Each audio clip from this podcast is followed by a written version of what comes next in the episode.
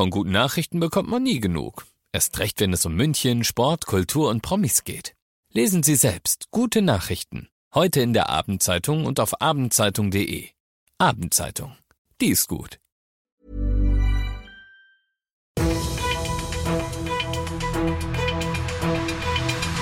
95 5 Charivari, das München Briefing, Münchens erster Nachrichtenpodcast.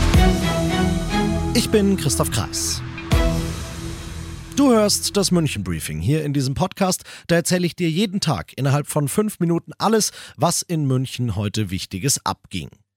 Klar, Heute ist genau der Tag dafür. Nach dem Ende der Wiesen gestern werden heute allenthalben Wiesen Bilanzen gezogen. 7,2 Millionen Besucher, neuer Rekord. Bestes Wetter, weniger Alkoholleichen. Es gibt gute Wiesenbilanzen und es gibt die nicht so guten Wiesenbilanzen.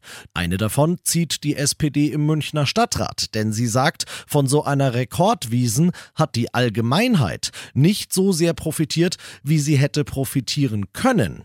Denn die Wiesen ist schon immer ein wichtiger Wirtschaftsfaktor für München gewesen. Mit einer Milliarde Wirtschaftswert kalkuliert man da so normalerweise. Jetzt mit dem Besucherrekord ist diese Marke wahrscheinlich sogar geknackt worden. Aber es haben nicht alle Münchner was davon, dass da solche Umsätze gemacht werden. Und das liegt aus Sicht der SPD am Freistaat Bayern. Denn der hatte München verboten, eine Übernachtungssteuer einzuführen. Hätte er das nicht getan, dann wären jetzt nach der Wiesen etwa 25 Millionen Euro mehr in der Stadtkasse rechnet die SPD vor. Sie kritisiert, dass man dieses Geld gut zum Wohle aller Münchner hätte einsetzen können, zum Beispiel indem man bezahlbare Wohnungen baut oder in den ÖPNV investiert, wo der MVG im Moment die Fahrer fehlen, um überhaupt noch alle Buslinien betreiben zu können. Künftig, das ist die Forderung der SPD und die geht natürlich in Richtung Staatsregierung, müssen alle Münchner vom Wiesentourismus mehr profitieren. Falsches Ehrgefühl, massive Erziehungsdefizite, schädliche Neigungen. Die Urteilsbegründung der Richter liest sich deutlich. Das Münchner Landgericht hat heute einen Jugendlichen zu sieben Jahren Haft verurteilt.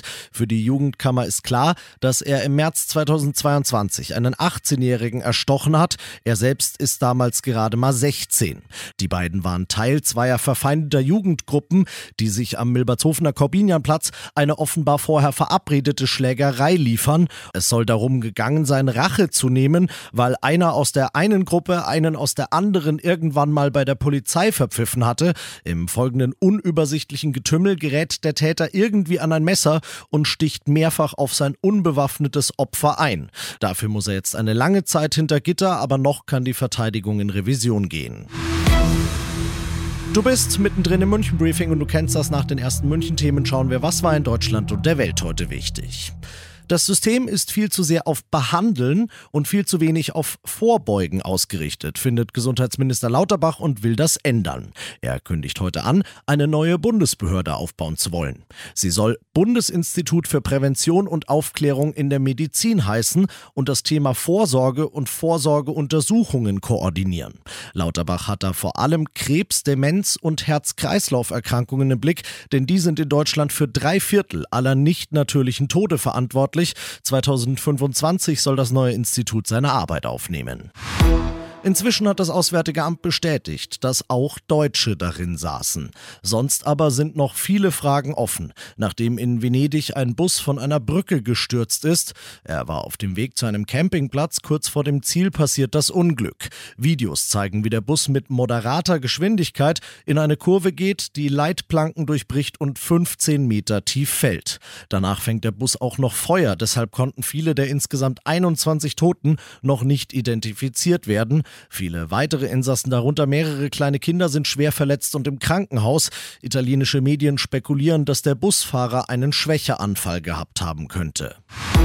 Und das noch zum Schluss. Nie mehr verirren oder nicht wissen, wo was ist und nie mehr den Flug verpassen dank Digitalisierung. Das verspricht sich und das verspricht dir der Münchner Flughafen. Der hat seit heute smarte Gepäckwägen, die du kostenlos ausleihen kannst. Die sollen dir die Zeit bis zum Abflug verschönern und einfacher machen mit einem integrierten Tablet, das sie haben. Auf dem ploppen eventuelle wichtige Änderungen, die deinen Flug betreffen, in Echtzeit auf Du musst also nicht mehr die ganze Zeit mit einem Auge auf dem Handy sein und kannst nichts mehr verpassen. Und sie suchen auch für dich immer den schnellsten Weg zu deinem Gate oder auch zum nächsten Klo raus. Ich bin kein smarter Gepäckwagen, sondern nur Christoph Kreis, aber ich kann dir trotzdem den schnellsten Weg in Richtung Feierabend zeigen. 95.5 Charivari, das München Briefing, Münchens erster Nachrichtenpodcast. Die Themen des Tages aus München gibt es jeden Tag neu in diesem Podcast. Um 17 und 18 Uhr im Radio und überall da, wo es Podcasts gibt, sowie auf charivari.de. Imagine the softest sheets you've ever felt. Now imagine them getting even softer over time. That's what you'll feel with Bowl and Branch's organic cotton sheets. In a recent customer survey, 96% replied that Bowl and Branch sheets get softer with every wash. Start getting your best night's sleep in these sheets that get softer and softer for years to come. Try their sheets with a 30-night guarantee. Plus, get 15% off your first order at bowlandbranch.com. Code BUTTERY. Exclusions apply. See site for details.